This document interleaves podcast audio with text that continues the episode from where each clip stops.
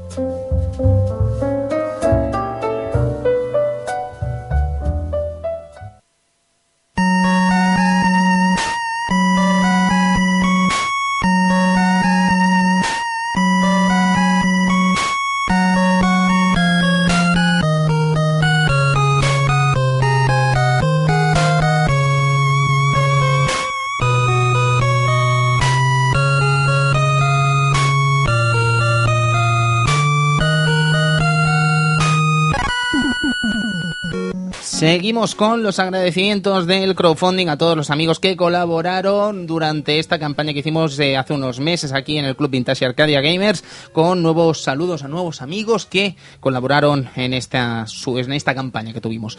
Empezamos por Vodevil, seguimos por Alexander Harriwo, seguimos con Perrus de Reaper, Red Heart y Red Heart, no sé si es que puso dos veces, pero en todo caso, doble gracias, amigo. Ay, qué bonito. Bien, Red Heart, gracias. Eh, Nick Name Here, eh, un buen nick como Sí, cualquier otro. sí. Nick Name Here. Eh, Matrix de MK, Joaquín Sánchez López, Rick Aviescas, que este es un amigo perico además, Jesús Pérez Rodríguez, Mariano Pérez, Oski Rodrigo, Buis, David Cordovilla González, que este no necesita presentación, nuestro grandísimo amigo Saeva, Túnete, Cuguavara, Piolín Friki, J. Beast, os ha molado, ¿eh? el Friki, eh, J. Beas, como decíamos, Yenko, eh, o Lenko, no sé si es una L o una I, perdonad, Alexis Recio, Wicked, Pablo Santana Panero, Molsupo, Sento 1989, Fran Reina 78, Bibi Boys 3, Señor Rulo, Miguel Lozano Medina y Sergi Revert Riera.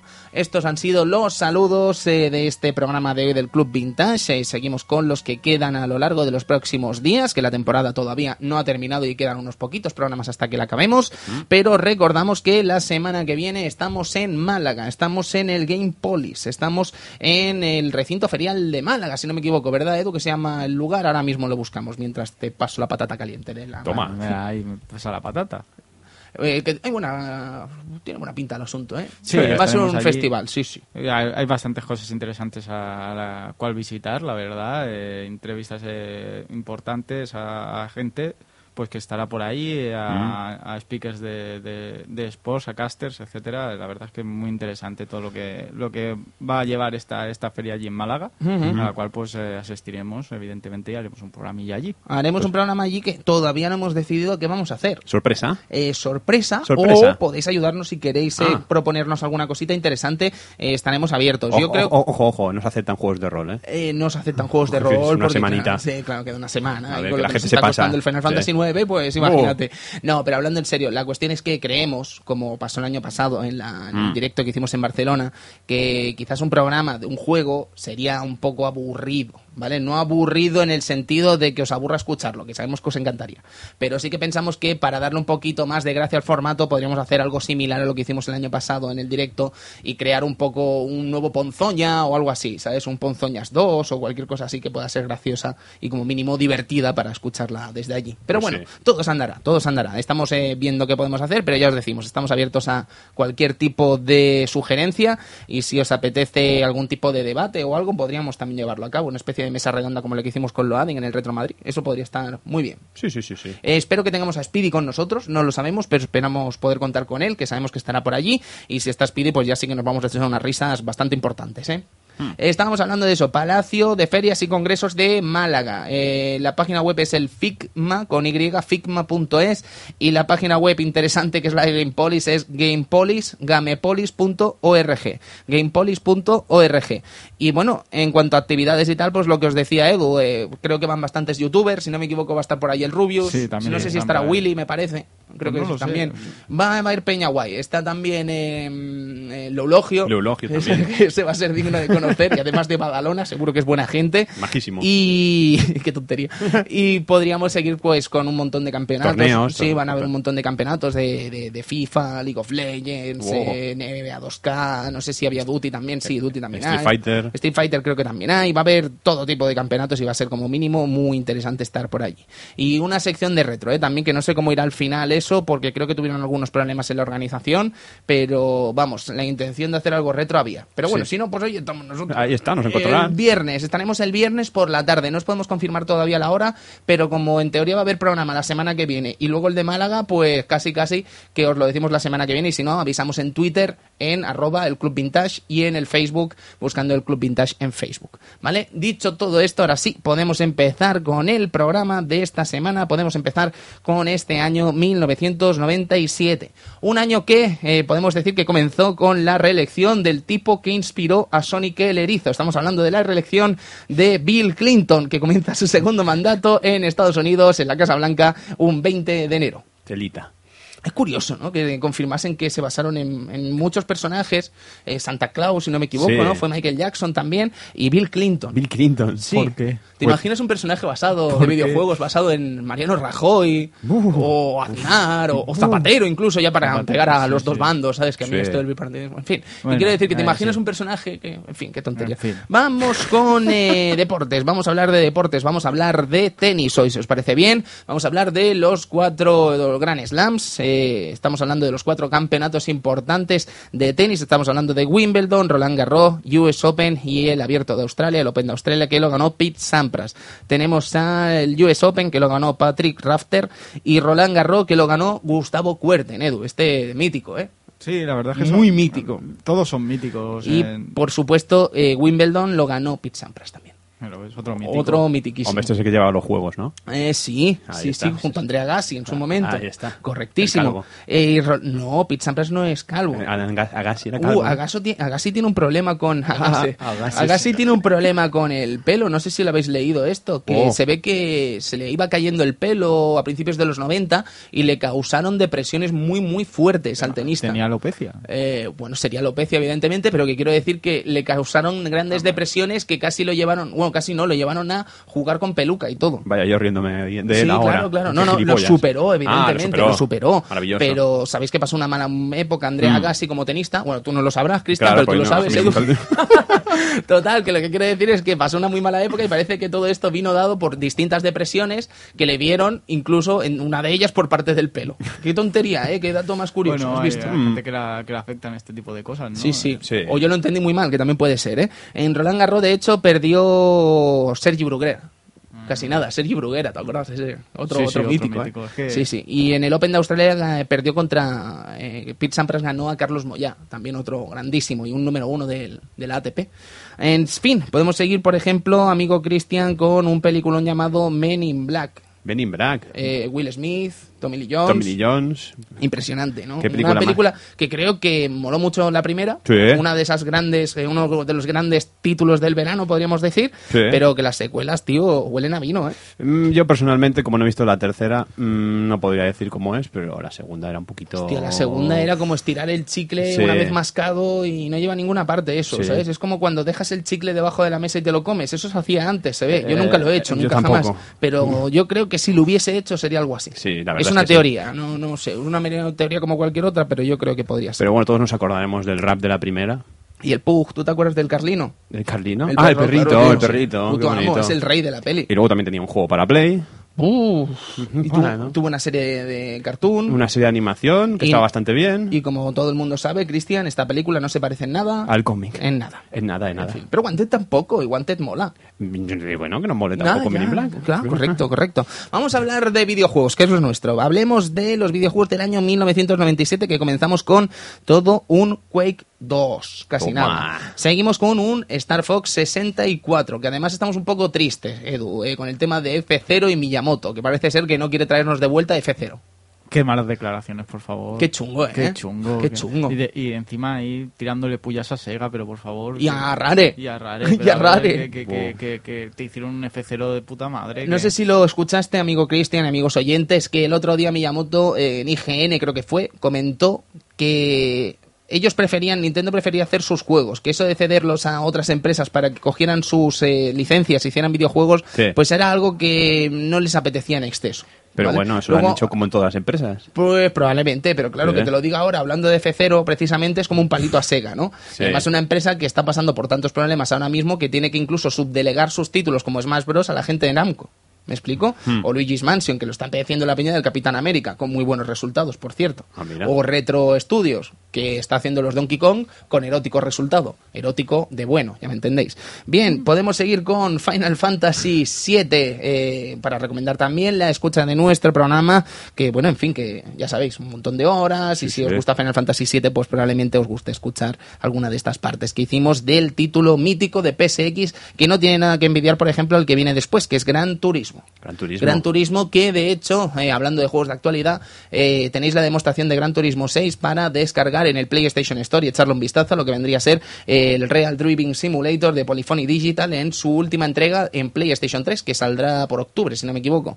Seguimos con otro gran, pero en este caso con D y Def Auto, Gran Theft Auto. que debutaba en el año 1997. Parece mentira. Cristian. Anda que tenía mucho que ver con los de ahora. Pero Pues sí, claro. Era más arcade, era más, más matar por matar, pero no sé, era, era muy entretenido, muy, un- muy bueno. La gente, aquí se descalificó mucho este juego por a lo mejor los gráficos, los el sistema, que te cogías un coche y no sabías bien bien a veces cómo conducir. Pero la verdad es que el juego está muy entretenido, muy entretenido. Muy, muy entretenido. No, no fue hasta el 3 que a lo mejor mm, ya les escucho más entre todo el mundo, pero el 1 y el 2 eran muy buenos juegos. El 3, como ya sabemos, pues una auténtica revolución en PlayStation 2 y bueno, una gran historia que ha continuado, historia en cuanto a historia del videojuego, quiero decir, y bueno, en cuanto a historia también, porque en Grande Foto San Andreas te pegabas unas risas. Ahí y está. Vaya, vaya risas te pegabas. Siempre. Lo que quiero decir, que Grande Foto 5 ya está aquí y esto también Mm. es interesante. Y por último, año 97, ¿cuál es el juego que siempre nombramos en el año 97, Edu? Muchos. Siempre Cof, es el cof. mismo, ¿no? Con ¿No? FIFA 98. Ah, rumbo al Mundial. Cierto, cierto. FIFA 98 rumbo al Mundial. Con Ese Raúl en juego que- portada. Ese juego que se acuerda todo el mundo. Todo el mundo se acuerda. Por ¿Por, su qué? fútbol sala. Fútbol sala, correcto. Pero perdonad una cosita, pero si salió en el 97, ¿por qué se llama FIFA 98? No, siempre es así, Cristian. Ah, Fíjate. FIFA 13 sale en FIFA 12. Ah, es verdad. En el año 2012. Ay, ¿Sabes? Esto siempre ha sido así, siempre lo será. Qué piltrafa estoy hecho. Bueno, es que lo ves, ves la vida desde el punto de vista de un King of Fighter. Ahí está, Y para eso mí, te cada lleva año. A que cuando llevas bueno. muchos años sin sacar un juego, pues lo llamas 11. FIFA, no, sí, efe- efectivamente. Eh, FIFA 98. Es que un buen juego, lo que pasa es que quizá magnificado. Con el tiempo se ha Eh, magnificado, se ha Edu. Sería un debate, tiempo, ¿eh? Sería un debate. No es tan bueno. No es tan Uh, bueno. uh, uh, uh, sí. No es tan Puede bueno, ser, sí, no sí. es tan puede ser. bueno. Es un tema a debatir, es un tema a debatir. O sea, me parece muy interesante, de hecho, porque el tema del fútbol sala yo ya que estamos aquí con la queja de los truenos, decir que a mí nunca me ha divertido. Tú fíjate que el fútbol sala normalmente gusta, y nos vamos a buscar un follón con esto que vamos a decir ahora, gusta a la gente que no le gusta el fútbol. Efectivamente. ¿Te has fijado en eso? Sí. A mí no me gusta el fútbol ni me gusta el fútbol sala. Tú cállate, que Vale. no, aquí nadie, no, te ha dado vela. Es lo que este te digo. tío. FIFA, FIFA 98 para mí está, se ha magnificado con el tiempo. O Puede sea, ser. es bueno, pero no es tanto. Ni es el mejor FIFA, ni, ni de coña. No, hombre, eso ya te digo yo No, que no, ni, que ni harto no, vino. no, no. Vamos con el juego que nos trae hoy este Club Vintage, con el juego que vamos a tratar hoy, este magnífico Castlevania Symphony of the Night y todo lo que conlleva ser Castlevania Symphony of the Night. O sea que vamos a tener para un ratito hablando de muchas cosas interesantes sobre lo que es este titulazo de PSX. Pero Edu, ¿cómo suena esta maravilla, por favor?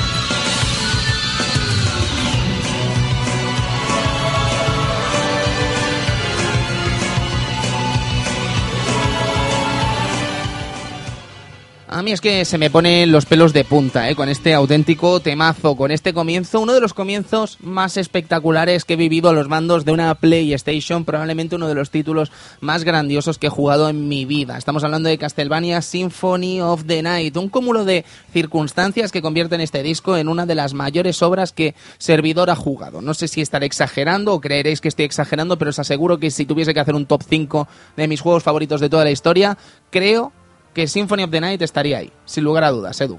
Totalmente, yo estoy de acuerdo. Para mí es uno de los, de los mejores de la historia. No sé, tiene algo que te hace que este juego cada vez que lo juegues, cada vez que, pase el tiempo, más incluso te guste más que la anterior vez.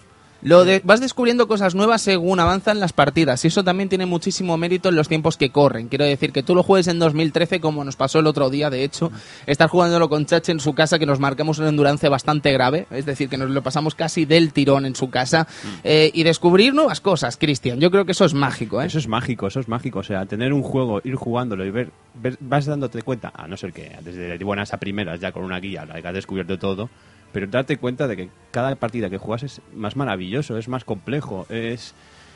Hay, hay cosas que se te escapan las primeras partidas. Y luego, por ejemplo, por, por dar un ejemplo, yo la vez que jugué en la 360, ya hacía ya 10 años que había jugado a este Castlevania, y como nunca había completado, me dio por, por mirar, por, por mirar en las guías a ver cómo se completaba. Entonces me di cuenta que los perros nadaban. los perros nadaban. O sea, 10 Cuando años después de perros te refieres al lobo, Me refiero al lobo, claro.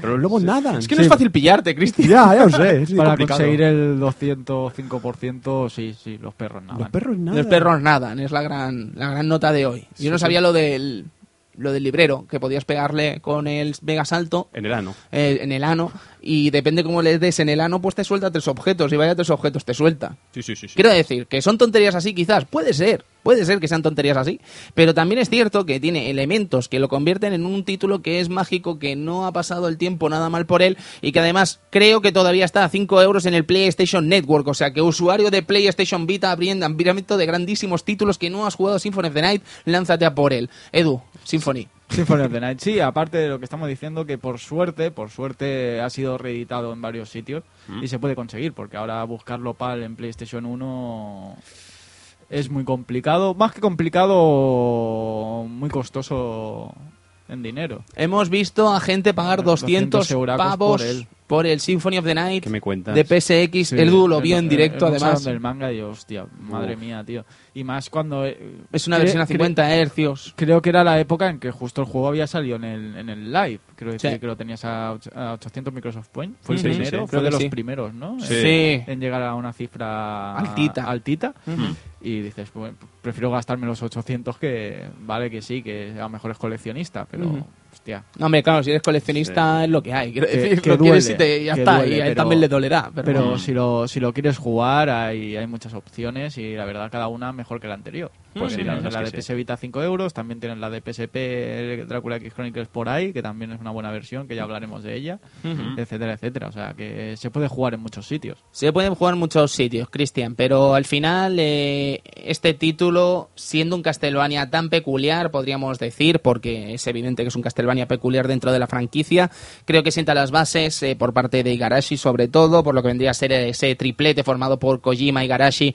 y Yamane. Eh, Kojima, que no es Hideo Kojima, es Ayami Kojima, Ayami que es Kojima. una artista, una ilustradora sencillamente magnífica, Ujú. ¿vale? Que ha ilustrado perfectamente bien todo lo que vendría a ser este universo Castlevania durante muchas entregas y cuando nos dejó, te aseguro que se notó, pero muchísimo. Y se sigue notando a día de hoy, aunque nos guste y no, los podamos pasar este Castlevania español, este Castlevania de Mercury Steam, eh, la realidad es que Ayami Kojima supo sellar un Castlevania, un diseño que nadie va a hacer tan bien como ella. No, la verdad es que no. Porque si bien es verdad que, por ejemplo, Alucard, como ya diremos más adelante, salió en otras entregas antes, bueno, en otras no, en otra, el diseño la verdad es que era muy mm, a lo Bela Lugosi, ¿no? Muy a lo, a lo, a lo Drácula antiguo. El antiguo, que El es decir, antiguo, ¿no? el de este- Castlevania 3. Sí. Ahora, ahora lo comentaremos también, pero sí, sí, totalmente. Y en el Symphony of the Night eh, consigue, esta, Kojima consigue que, que- que se convierta un poquito más en ese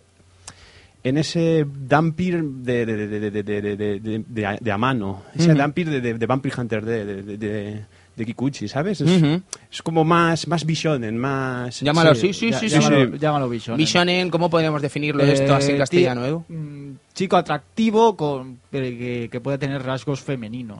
O sea, sí, vale, me gusta ¿vale? ese. O sea, eh, normalmente es chico atractivo, chica atractiva bishojo, Ujú. pero en este caso, pues digamos que lo tiene por el- esos rasgos femeninos que, Mm. que tiene Alucard en, en este juego. Tú fíjate además que es una cosa que incluso el propio Igarashi comenta en una entrevista que le hicieron en EGM en su día, que ahora si os parece bien leo las declaraciones de, de, de- de Igarashi. Pero fijaos que durante muchos años, y ahora que vamos a hablar de Castlevania 3 o vamos a tratarlo así por encima, también nos toca hablar de ello, lo que eran los dibujos de Castlevania, o al menos en gran parte de los juegos que fueron saliendo de Castlevania a lo largo de los años, si os fijáis los héroes, los Belmont normalmente, que eran, solían ser los héroes, dejando de lado algún ejemplo, algún asterisco, eran hombres como muy fornidos, muy Sí, fuertes, vikingos. eh, auténticos vikingos Sí, casi, sí. ¿no? Quiero decir, eh, eran caracteres europeos, evidentemente, y el arte estaba muy alejado de lo que podríamos entender de un rollo bishonen, como bien decía Edu, en este aspecto de, de, de, de Ayami Kojima, que quizás no parecía que le pegase en absoluto, porque después demostró que sí.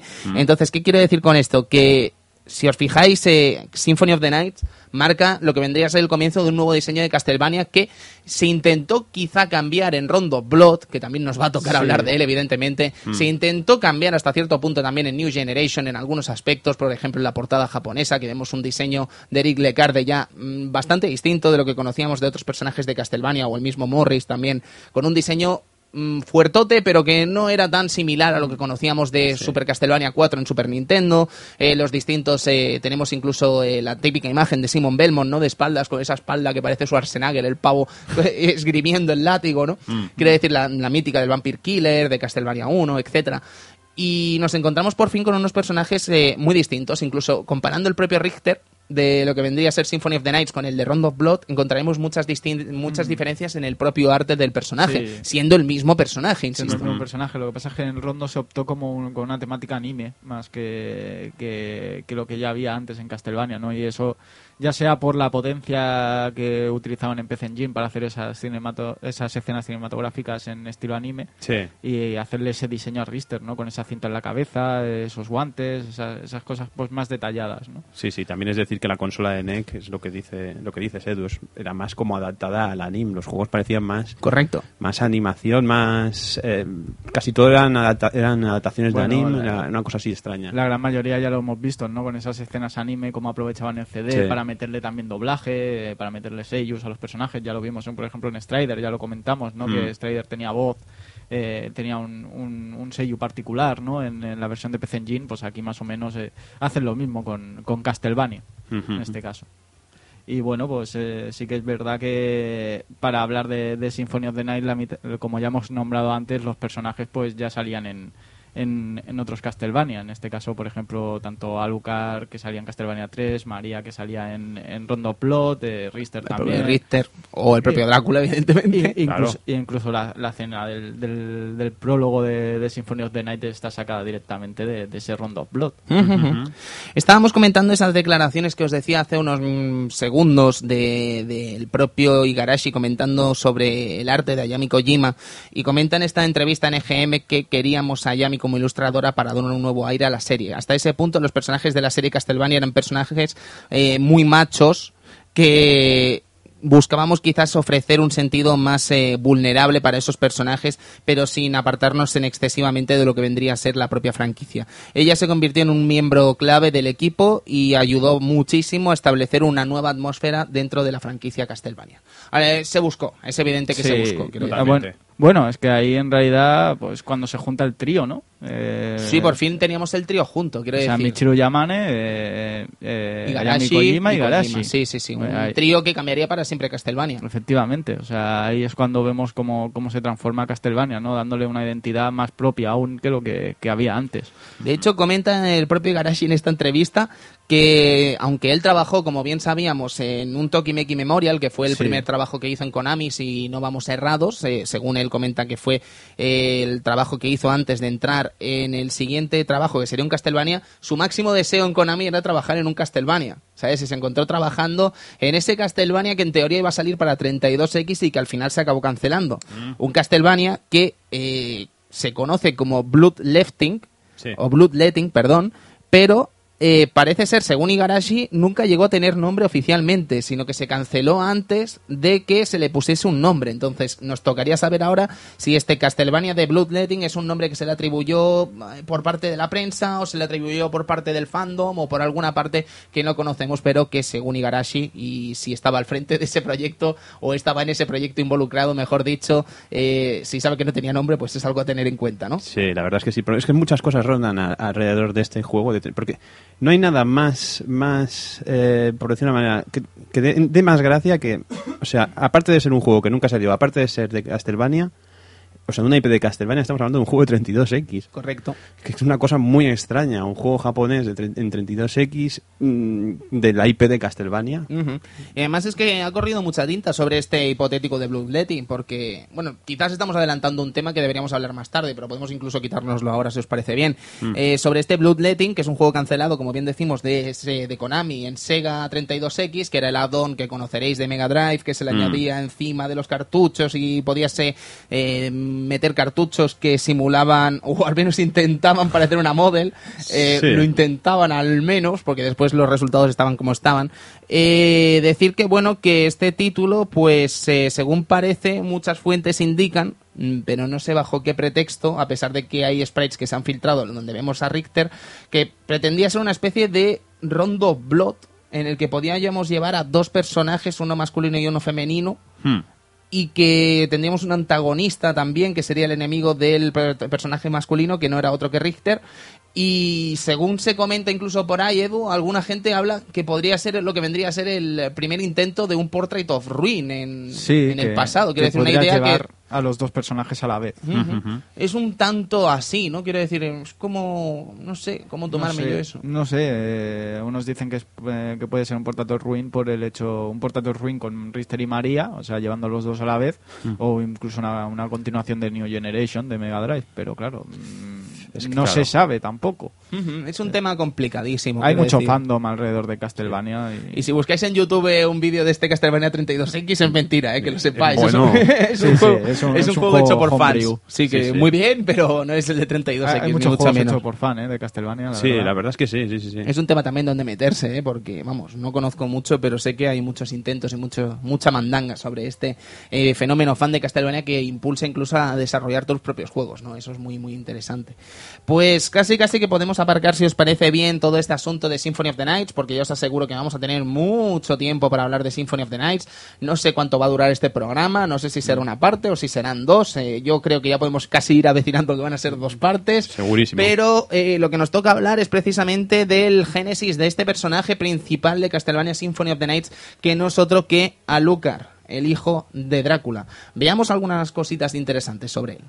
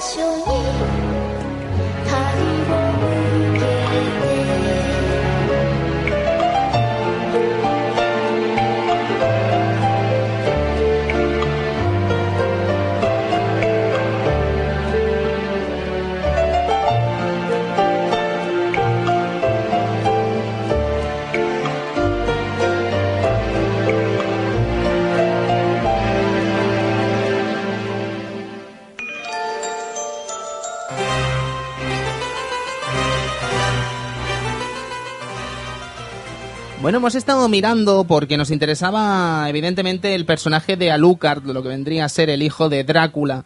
Es una invención que no es de Konami, evidentemente, puede sonar obvio, ¿no? Claro. Pero hay mucha gente que piensa que incluso es una invención de- del propio Bram Stoker, ni mucho menos. Es una invención del cine.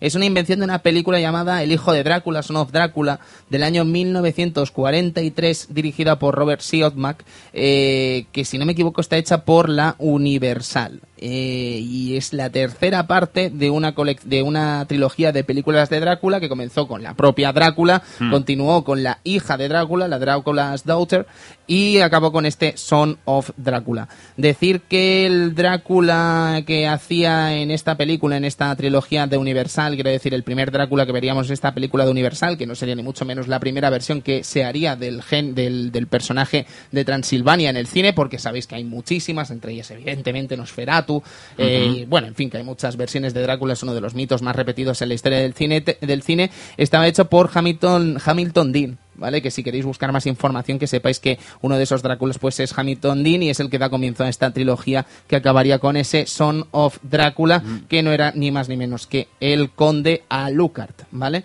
Entonces, a partir de aquí, es como que el mito de Alucard se ha ido tomando por parte de otros medios, ¿vale? Aparte del videojuego, por ejemplo, tenemos el famoso anime de Helsing, ¿verdad, Edu? Que este casi nos puedes hablar tú mejor que nadie. Efectivamente, no voy a spoilear quién es Alucard porque la verdad es que en el anime de Helsing no, no, no es el mismo. O sea, no, no puedo decir que, que es Alucard en, en Bueno. ese anime. Pero quiero decir que al menos ahí que está, se llama Alucard, evidentemente, y está ahí. Quiero decir, se ha llevado a muchas formas.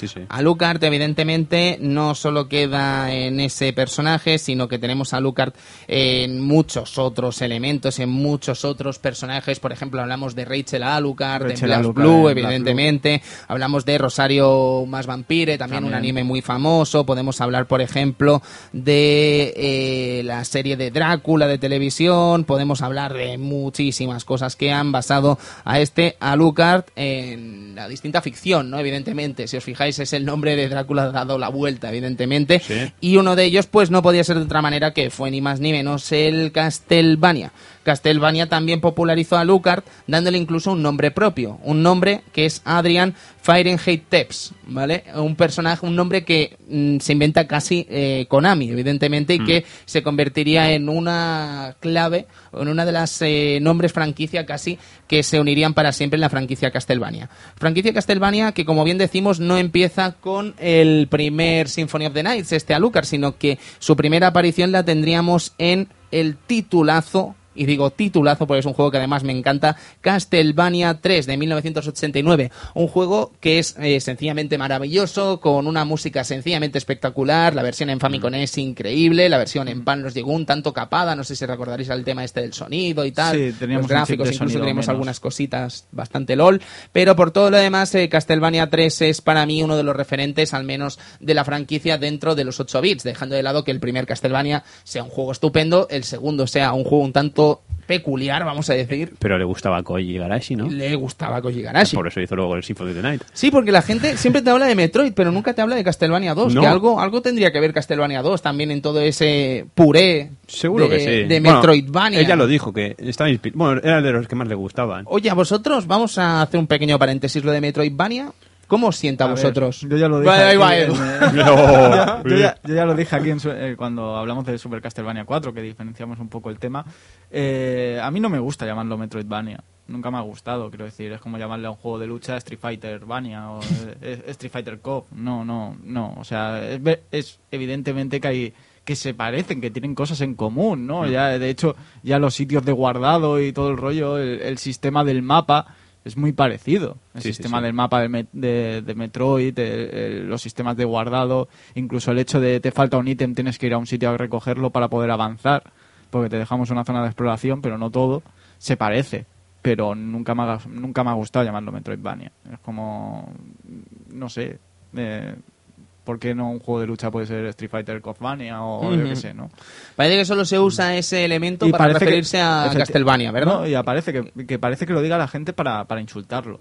Sí, un Mm, rollo, no- no parece que un rollo peyorativo, ¿no? Sí, no parece que, que lo digan de, pues mira, es que se parecen mucho, tal, no, es que muchas veces parece que lo digan para, es que Castlevania no inventó nada, ¿sabes? es un Metroidvania. Y A probablemente veces- esa gente no juega a Metroid. Sí, Seguro. Cristian, ¿qué, Efectivamente. qué comentabas? No, bueno, yo también quería decir que mm, yo es un término que acepto, pero más como el hecho de que eh, al ser juegos que han tenido, han gozado de una buena fama, así como cuando quien se dice que es un antes se decía es un juego tipo Doom. Bueno, antes había muchos juegos que no eran como el eh, anterior al Doom, por ejemplo, Wolfenstein 3D era un shooter, de, bueno, un shooterman de estos en 3D.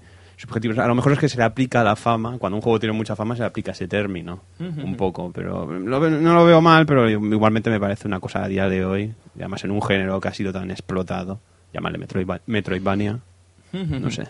Yo, a mí es una cosa que tampoco me hace excesivamente gracia, ¿eh? os debo reconocer, no sé, y además es por lo que dice Edu en parte, ¿no? Que mucha gente usa el término de una forma peyorativa que no viene a cuento, ¿no? Y dices, jope, pues macho, es evidente que hay cosas que eh, se han inspirado, eso nadie lo va a dudar, pero no por ello hay que restarle mérito ni mucho menos a lo que ha hecho Castlevania Symphony of the Nights y lo que han hecho muchísimos otros juegos, ¿no?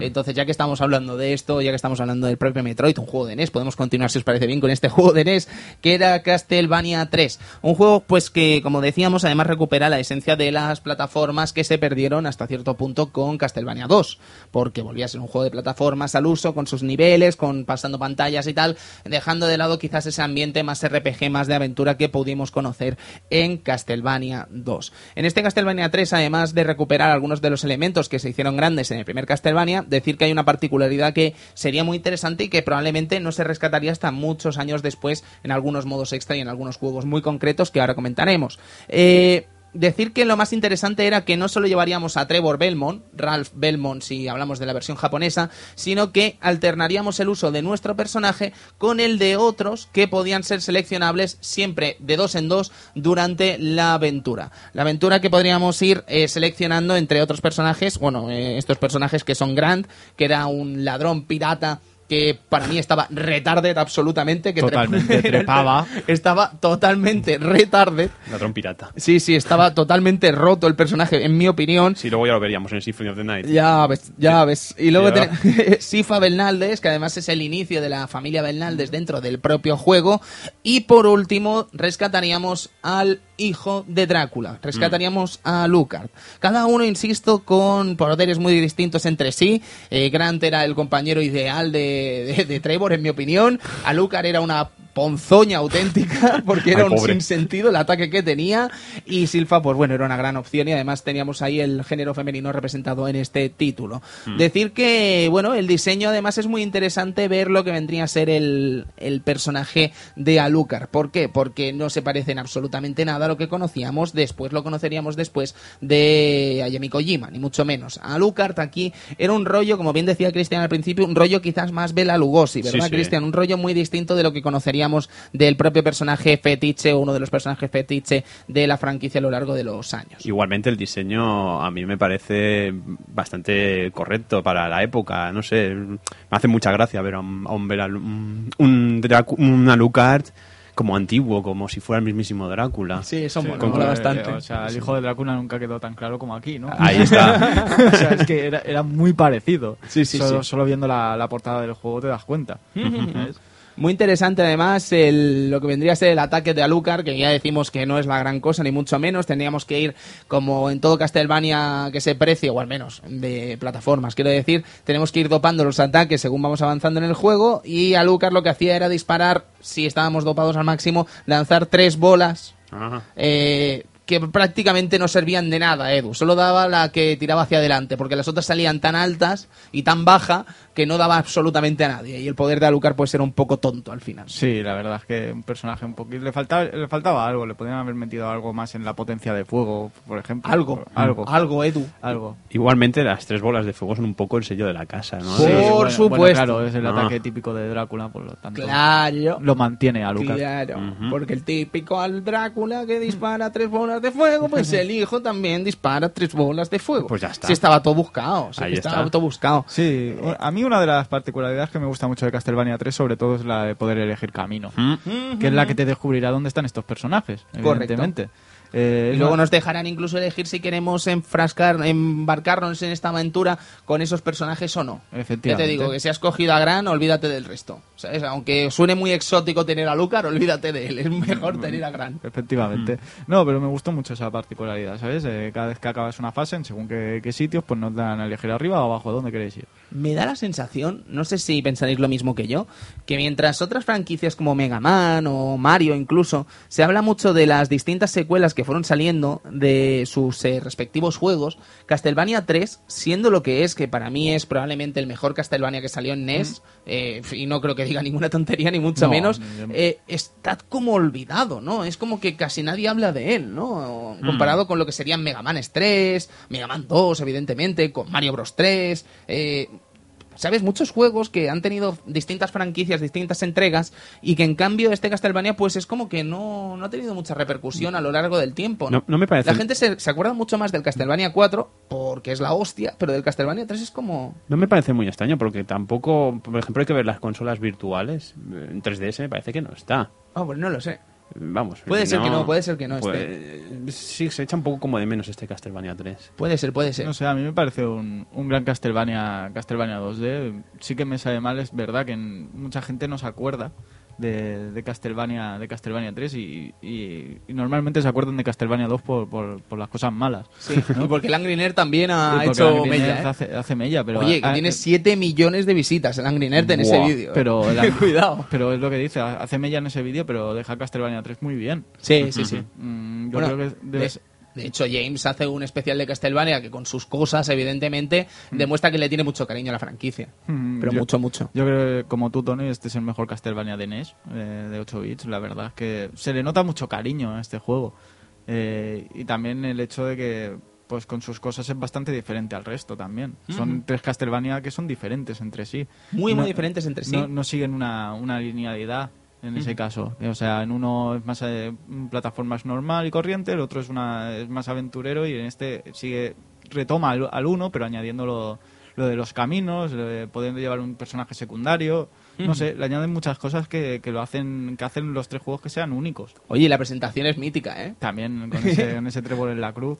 Es mítica, pero mítica, mítica. muy bien hecho. Y la banda sonora La banda también sonora una de es- las más mágicas que se han hecho nunca en un Castlevania. La banda sonora es increíble, de este Castlevania 3. ¿Cuál es el Pero- tema fetiche de este Castlevania, Edu? Te estoy lanzando aquí el patatón, Me me, estás lanzando el patatón, pero ¿Es tiene un Vampire Killer? A lo mejor... No, Vampire Killer no, claro, es del salía 1. antes.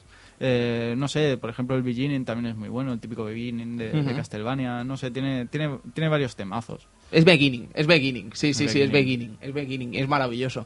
No, pero fíjate que es eso, ¿no? Que al final eh, Castlevania 3 eh, sienta cátedra dentro de la propia franquicia cuando la gente recuerda temas como ese beginning, ¿no? Sí, Por ejemplo. Aunque hay que decir también que hemos tirado muy a, a lo fácil, ¿no? Porque la verdad es que las canciones de inicio de, de todos los Castlevania son como, como muy recordadas, ¿no? Como el of Simon, el propio, la propia entrada del castillo de, de Drácula también, de Alucard también es muy recordada, ¿no? Siempre hay un tema inicial que, que suele Tienen ser... fuerza, ¿eh? que suelen ser muy potentes. Sí, sí, sí. Suelen ser que, que te dices, wow, es que vaya tela, ¿no? Ujú, ¿Cómo Tienen mucha fuerza, tienen mucha, mucha fuerza. Los temas de Castlevania de inicio suelen tener mucha, mucha Incluso el fuerza. Castlevania de, de- de recreativa también. es que todos, polvo, ¿eh? todos tienen mucha fuerza nada más comenzar. Sí, sí, sí. Area of Sorrow también, es que hasta los, los más nuevos tienen... El tema inicial siempre suele ser el más el más potente, el que más te, te, te, te engancha. Y los dos Shadows también, ¿eh, Edu? Eh, eh, ¡Patata! es que no, no tiene canción al principio. Oh, vaya. Bueno, El pero- Eso te iba a decir. Toman otra política esta gente. Toma- es, otra, es otra política. Es, eh, ponemos eh, canción al momento que tengamos que ponerlo, rollo película. Ahí está. Yo se No. lo dije a Oscar Araujo, ¿eh? cuando vino aquí al Game Lab y tal, que, jope, el de 3DS, siendo un Castlevania así como más típico 2D y tal, no había música y que era todo como muy silencioso y no pareció, no pareció importarle mucho. o sea, digo, bueno, vale, fantástico. Es que quizá él está más enfocado en hacer música esti- tipo película o tipo más ese tipo de, de- de estilo musical. O sea, sí que es verdad que no que, que no me gusta para un Castlevania ese estilo, Sí. Pero bueno, para el Lord of Shadow se lo podía incluso pasar dentro de lo que cabe por el estilo de juego, pero el Mirror of Fate siendo un Castlevania 2D, yo creo que una música que vaya que vaya acompañándote Y más en una portátil. en una portátil te la necesitas, que lo Sí. necesita. Para ese estilo de juego lo necesita, no solo en los combates. Bueno, pues eh, no sé si querés comentar alguna cosita más de este Castlevania 3, pero vamos, decir que es un juego que es bastante mítico, es un juego que a pesar de que quizás no sea el más reconocido, el más recordado, quizás Mm. no sea uno de los juegos más eh, valorados a la hora de hablar de él, creo que cualquier persona que conozca este título te reconocerá que es probablemente lo mejor que se ha hecho en NES con la franquicia Castlevania y probablemente lo mejor que se ha hecho nunca con los 8 bits en Castlevania. Sí, Y eso ahí- no es poco. Y ahí está también el hecho de, de que este juego después hemos visto cosas suyas en, en otros Castlevania. Ah. Symphony of the Night. Symphony of the Night, hemos visto cosas en, bueno, en Rondo of Blood, lo de elegirle caminos, sí que no- Eh. no, es igual, pero ahí está. El de PlayStation 2, la segu- el segundo juego de El PlayStation Curse 2. of Darkness, el- este, sí, es, estaba Trevor. es una continuación del Castlevania 3. ¿Sabes? Que continúa la historia de Castlevania 3. Eh, eh, después- Llevamos a Héctor, que era un- Héctor, sí. un- El, el Lamen of Fin- No, No, no. el of Darkness. Ah, Curse of Sí, el Darkness, siguiente del de Lamento Play 2 y Innocence, Xbox. exactamente. Vale. Es una continuación directa de Castlevania 3 y Héctor, de hecho, era un lugarteniente de Drácula. Ah. Y como Drácula se lo ha zumbado el Trevor y compañía, pues está en el paro. Y como está en el paro, pues tiene que buscarse algo que hacer. ¿Qué os, pare- qué os ha parecido este? Ah, uf, es que son difíciles, tío, de entender. Quiero decir, Mm. Lamento of Innocence es una cosa que siempre hablaremos Edu y yo y que siempre nos llevaremos a la tumba al final. El problema de Lamento of Innocence creo que es que es un Castlevania. Quiero Mm. decir, es que es un Castlevania. Es un Castlevania tal. es De un todas, Castlevania todas, de- es un Castlevania. de exploración y le sienta mal el 3D. Sí. Le sienta mal el 3D y es así. Pero Mm. es que es un, la Menofino es un Castlevania de exploración, con su mapa, sus sitios, eh, no te falta ítem, vuelves para atrás. Probablemente fue una cagada que no le metieran algo más que un Castlevania. Sí, pero luego llega el Curse of Darkness y le meten de todo, por meter ahí hasta un sistema Pokémon de, de familiares. Vaya, pero ¿Y- y qué? te pareció, Cristian, a ti? un a poco mí- flojete, Sí, ¿no? ¿verdad? Un poco bastante flojete, pero bueno. Quizás hasta más flojo que el propio Lamen. ¿Vale? Porque, Ah. sí, digo Sí, sí, yo, sí, ¿eh? sí, no sí, sé si- supongo, si, sí. estarás de acuerdo. Pero fíjate que ambos tienen una factura detrás muy interesante. Quiero decir, a nivel artístico, por ejemplo, estamos hablando que los dos estuvieron involucrados a Kojima, por ejemplo. Eh, son dos juegos que desgraciadamente salieron mal. Sí. Pero me da a mí que hubo mucho esfuerzo ahí detrás, que a mí me da igual que haya mucho esfuerzo si después el juego es una, una ponzoña, ¿sabes? Sí. Pero que es una lástima que parece que fuese un intento que no salió bien. ¿Sabes? Sí. Y es lo que te sabe mal como fanático de Castlevania. Sí, pero eh, es lo que digo, ¿no? Que este Castlevania 3, pues parece que muchas cosas se vuelven, se vuelven a rescatar en los otros Castlevania, como decimos, el, el hecho de, de elegir Mm. camino, a pesar de que es muy diferente en Rondo of Blood, o el hecho de simplemente en, porta- en- en- en modos secundarios de otros juegos poder tener lo de cambiar el personaje también. ¿Sabes? Que también es un, un aspecto. Eh, Interesante que- a los dos. Sí. en- Portrait, pero más que en y Portrait en te of Sorrow, que te es diría el que con- más se parece. Exacto, te diría que el concepto se rescata sobre todo en Dawn of Sorrow en el modo Julius, cuando llevas a los tres personajes a la vez. Que llevas a Julius Belmont, llevabas a, A Sonia Sil- Bernaldez. Silphy, si no me equivoco. Sonia Bernaldez. Sonia. Exacto, Sonia Bernaldez. Sí, sí, puede ser. Y a Lucarte, evidentemente. Claro. Entonces Ah. podías cambiar los personajes entre ellos. Sí, efectivamente. Y es un modo que el Christian dice que está mamado, pero yo lo recuerdo muy difícil. No sé, a lo mejor soy yo. Yo recuerdo más difícil el de Game Boy Advance, que por eso Pues, no me lo pasé. pues yo recuerdo más fácil el de Game Boy Advance, que por Vaya. eso lo zumbé con es las que manos. Julius ahí solo, el pobre, con su látigo, pues imagínate. Y encima el cabrón de Soma por ahí dando vueltas.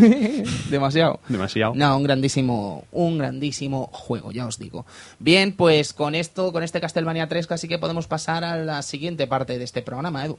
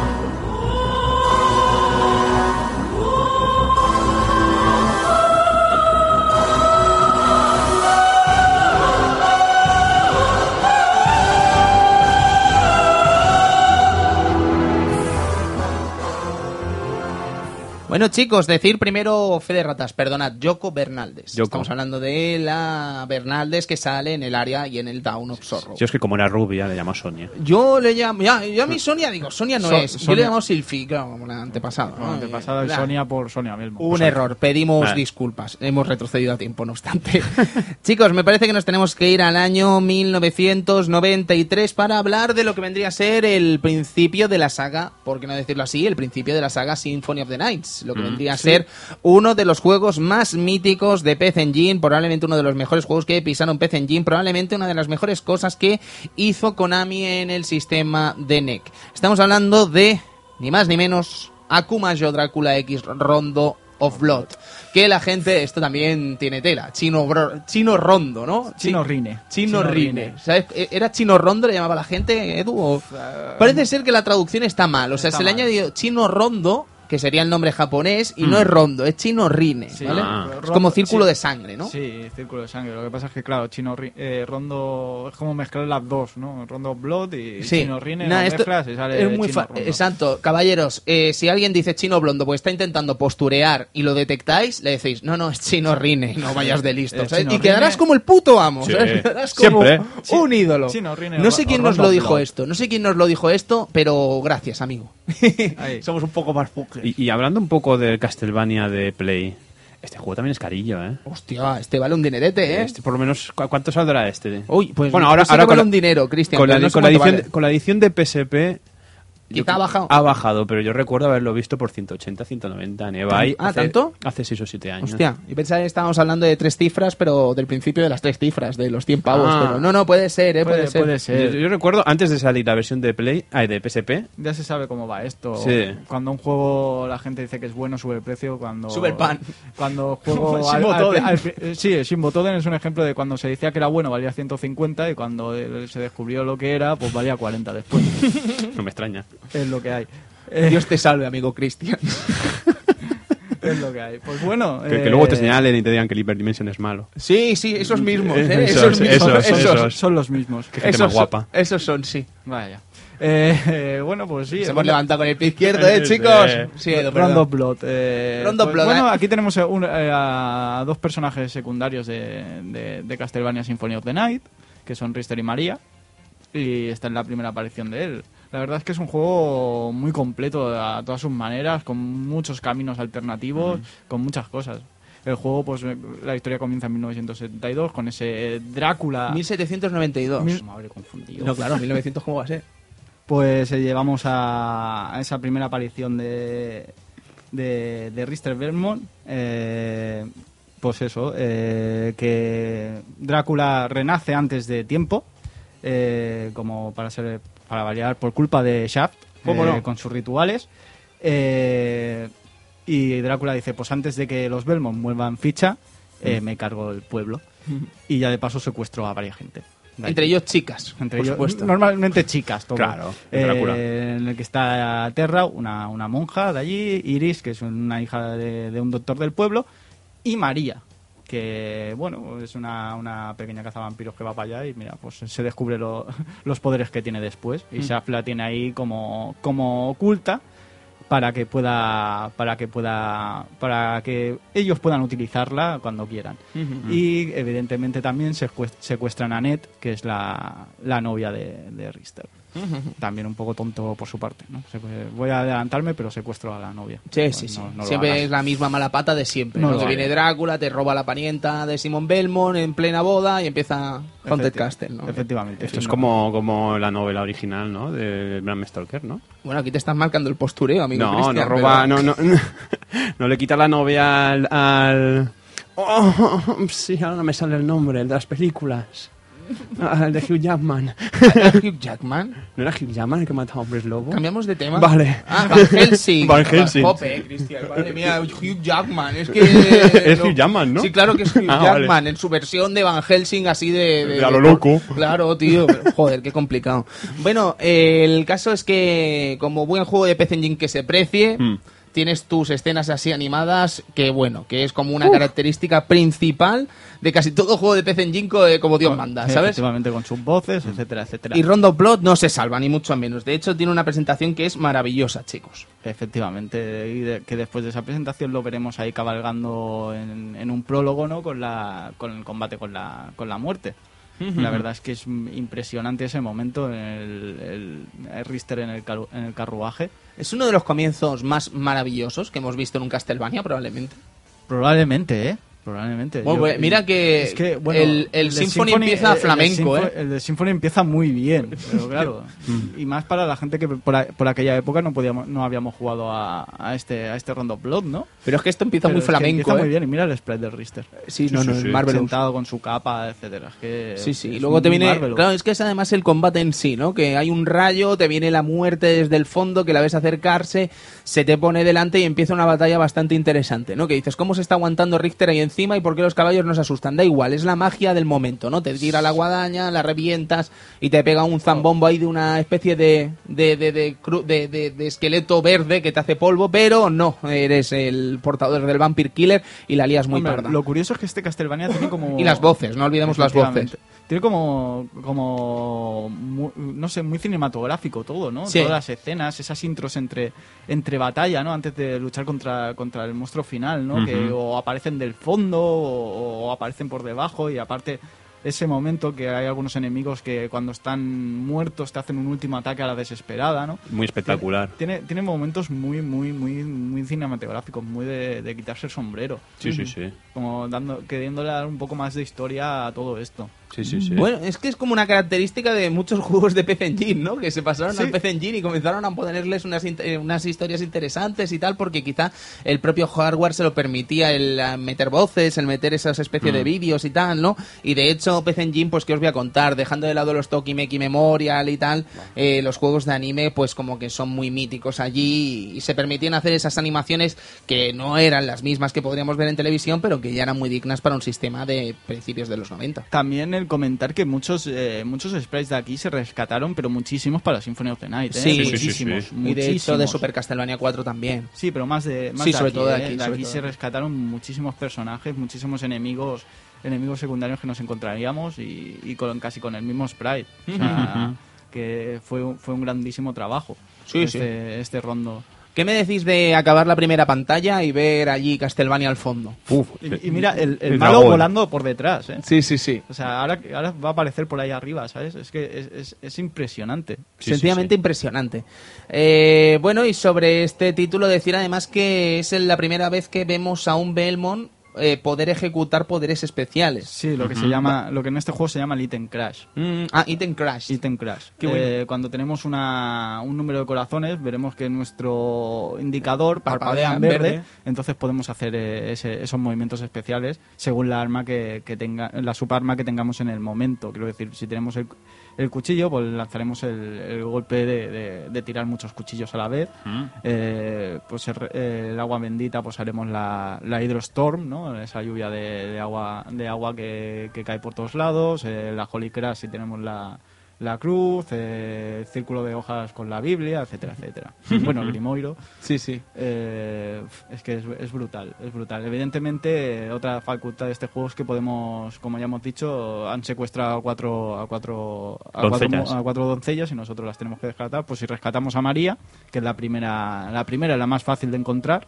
El juego eh, se vuelve una tontería. eh, po- po- podemos, po- podemos llevarla, eh, tenerla como personaje secundario jugable y el juego se vuelve una locura extrema. Sí, sí, sí, o sí, sea, el personaje es súper ágil, tiene doble salto, desliz por el suelo, ataques especiales, después las palomas dan, Las palomas. las palomas dan dos hits que hacen mucho daño. Es que te eh, está lanzando ratas del aire. Quiero decir, es que te ya. está pegando a base de ratas del aire y pa, pa, pa, Es que pa. lo, lo único que tiene malo es que te quitan más vida, pero claro. Lo que más da, pero si eres la puta ama. Y después que tiene las, eh, el item crash son las invocaciones eh, De los animales. De los animales. de los animales, pero en este caso son lo- los cuatro dioses, ¿no? Sí, pero Eh, es un poco loco porque la- los, los animales que te lanzan son un poco estos dioses.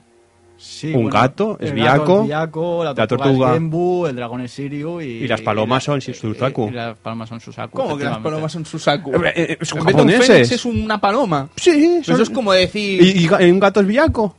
Bueno, podría ser un tigre, sí, pero, Ah. pero un gato. Es una niña pequeña. Ah, claro, ya, pero es que una paloma es un bicho asqueroso, quiero decir. O el Espíritu Santo, Pa- vale. para, para ti... oh, no.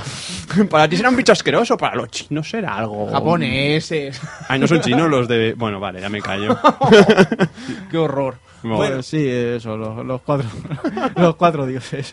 Eh, El, el toro, Edu. el toro. toro. Bueno, sí, la, la verdad es que el momento en que, no, en que nos persigue Behemoth es, es, es impresionante. Además, también, con ¿eh? todo lo típico, pantalla mítica básica Sí, de la entrada del Castlevania, castillo. entrada al cas- el, cas- el hall del castillo, ¿no? Mítico, con los zombies bajando, eh, saliendo desde el suelo. Mm. Una vez pasas toda esa parte, te ataca el Behemoth y es una auténtica locura, Edu. Sí, aquí ya podemos elegir varios caminos. Eh, Uno de ellos, pues eh, si bajamos por la... por Mientras nos persigue Vedmont, bajamos para, para abajo, en vez, nos tiramos. Básicamente llegaremos a una, a una especie de, de subterráneo en que iremos Hmm. a luchar contra un enemigo diferente que si vamos por el camino normal, que nos encontraremos a, a María, eh, la que vemos que está ahí secuestrada por Shaft, y este le hace recuperar esos poderes de cazavampiros que no, que no tenía en un principio. Oye, tema interesante. ¿Qué os parece el diseño de los personajes en este juego? Porque no tiene nada que ver con el de Kojima y tampoco tiene absolutamente nada que ver con los diseños A- clásicos de la A franquicia. mí me gustan. Eh, eh, y ¿Es Drá- Ryu? Richter es Ryu y la, la verdad es que Drácula también me gusta bastante. La Drácula mola Drácula bastante. mola ¿eh? mucho. Y la voz no es Norio Wakamoto, pero me gusta mucho el Seiyu, ¿eh? Me Sí, gusta mucho la voz de... de... Hecho, de hecho lo conoces, ¿eh? El ¿Lo Seiyu- conozco? Sí. Bueno, ahora mientras lo vas buscando me sorprendes, pero vamos. Ya os se, digo, llama, se llama Hiroi, Hiro, Hiroya Ishimaru Ajá. y es Koji Kabuto, tío. ¡LOL! ¡Qué grande! ¡Qué grande! Es lo mejor de los sellos. Buscar qué han hecho. Y, y Hirokawa, Es maravilloso. y Hirokawa Jin, que es eh, Richter, pues es Beta X. Anda, el prota de Beta X. El... ¡Uy, ¡Qué bueno! Pues qué ahí guay. los tienes. Es un manga de Masami Kurumada. Un Efectivamente. buen manga de Masami Kurumada. ¿Buen manga? La verdad- te lo juro, tío. Ah. Te lo juro. Bueno, no sé si os gusta Saint Seiya porque he visto el rintintín en tu voz. No, no, no, no, no, para nada. No, pero nada. Beta X es una gran serie que tiene mucho éxito en Sudamérica, que sé que muchos amigos sudamericanos les Sí. encanta. Aquí tuvo su éxito, ¿eh? En, Pues- en versión cómic, me parece que Ah, llegó a sí, salir. en Planeta me parece, y luego Sí. la volvieron a reeditar en tomos muy gordos, que es la que tengo yo, Sí. pero creo que el anime no llegó a salir aquí, ¿verdad? No, no, en todo no. caso, Beta X, un clásico de Kurumada. Eh, la verdad es que sí que los demás sellos son menos conocidos ya. María, Anne, Terra, Iris no, no tienen mucho, mucho más- renombre, ¿no? mucho Pero renombre. no veas, Koji Kabuto, ni más ni menos. Es que sí, Es sí, todo muy sí. cinematográfico, es lo que estábamos comentando, ¿no? Porque precisamente estamos hablando de los sellos porque hay escenas entre los personajes, ¿no? Pero Mm. también es el propio hecho de cómo te meten los personajes, cómo te meten los enemigos, Sí. ¿vale? Porque, por ejemplo, estábamos hablando antes de que veíamos Castlevania al fondo y veíamos un dragón que iba a ser el primer enemigo, ¿vale? Pero luego tenemos el segundo enemigo que es el hombre lobo, el werewolf, que lo vemos al fondo eh, delante de la luna llena.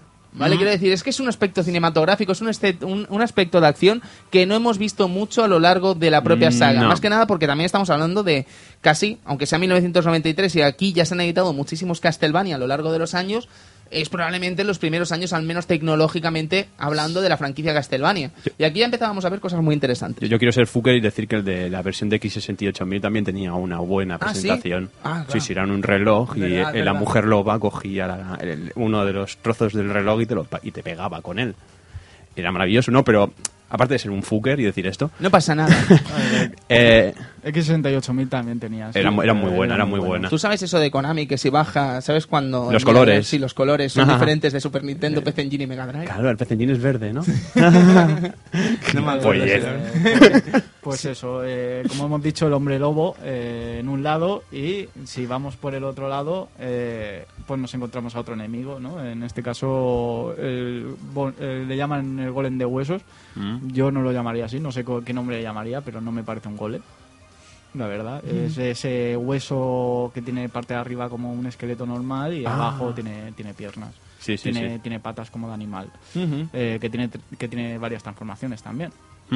Y a partir de ahí, pues si, lo ma- si matamos a uno u otro, pues nos vamos a esos caminos secundarios que hay en este juego. Edu, tu teoría, y creo que es acertada, según vamos cambiando de camino se hace más difícil el juego, ¿verdad? Yo creo que sí, que hay, hay dos tipos de pantalla, ¿no? Tenemos pantalla 2 normal, pantalla 2 eh, alternativa, Es como- pantalla 3 normal, pantalla 3 alternativa. Yo creo que las alternativas suelen ser más, más difíciles. Sí, es como el Batman Returns de Master System, una cosa que no va a entender absolutamente nadie, pero bueno, Bueno, soy imbécil. Era, era Yuzo Koshiro. Eso dicen.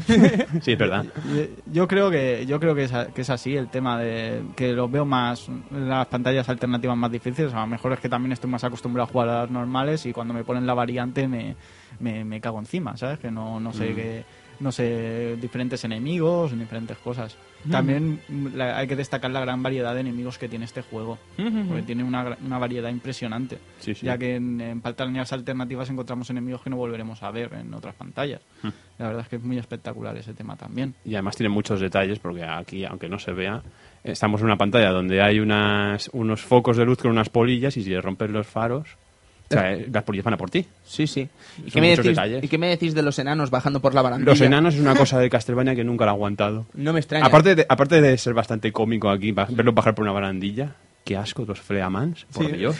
Los hombres polilla. Los hombres- oh. Pero ¿Qué puedes esperarte de un tío que se llama hombre polilla, Pero maldita es sea? lo que digo, estamos hablando de la, de la tercera pantalla normal, que es matando Sí. al hombre lobo, que el, el boss final es el Minotauro, si Ujú. mal no recuerdo. Y la pantalla tres alternativas son las cuevas, Hmm. que es donde podemos liberar a, a Terra. A Terra. Y donde el enemigo final es un- una especie de ojo gigante que nos va vigilando, un tal Doctor, que nos va vigilando y nos va tirando cosas. Pero es lo que digo, lo que es cada pantalla tiene sus su cosas alternativas. La cuarta, por ejemplo, es una cámara de tortugas donde nos encontramos a Durahan, que es el Mm. típico caballero sin cabeza. O la alternativa, que es un río, eh, que es donde rescatamos a Iris, eh, Sí. a otra doncella, y como vos tenemos a, a, a Carmila, también mítica de la, de la saga Castlevania. Eh, la pantalla 5 pues es el barco fantasma y el boss, la muerte, que es un combate impresionante, pero impresionante. Y, y que no te eche fuera la pantalla. Si es que el problema es ese. Maravilloso. La dificultad es, Es un poco como el Vampire... Bueno, ya hablaremos del Vampire Kiss luego, si os parece un Sí, poquito, ni sí. que sea, pero el Vampire Kiss tenía ese problema con el malo final, el Drácula. Buah, ¿Sabes? buah. que Bueno. es más difícil el hecho de que no te caigas. Después hablamos. Vale, vale. Kiss. Eh, por ejemplo, es eso, ¿no? Que el, el boss de la, eh, ese momen- el boss de la muerte es que es impresionante, Hmm. ya que cuando le quitamos media vida, como siempre, la, boss, eh, la muerte cambia de aspecto. En este caso, como se va para atrás, se quita la capa y sale con su guadaña a darte. Y la dificultad es esa, que depende de dónde estés, te- como te den guadañazo, te tira fuera del escenario, mueres. Sí, sí, sí. no hay sí. más. Eh, es un combate eso que no es difícil eh, dentro de lo que cabe, pero como te pille con el pie cruzado a veces te, te va a complicar, te Mm. va a complicar la vida. Y además, como no te sepas un poco dónde está cada, en cada momento el pollo, porque tú llegas allí con la vida que has hecho la pantalla. Efectivamente. Sabes que por ahí tiene que haber un hay, pollo. hay un pollo escondido. Un pollo, un- lo que sea. Un pavo, es pavo, en teoría, es un, un- turkey. un en turkey. teoría. Sí, en teoría sí, pero que por cierto, eh, Nadie hace- se pregunta el hecho de que pegue- le pegues una piedra y aparezca un pavo ahí dentro. ¿sabes? A mí me parece Bueno. la cosa más antihigiénica del universo. Como los beat'em ups. Vi el otro día, vi el otro día, perdonad chicos, una imagen en broma que era eso, una pared rota y dentro un pollo.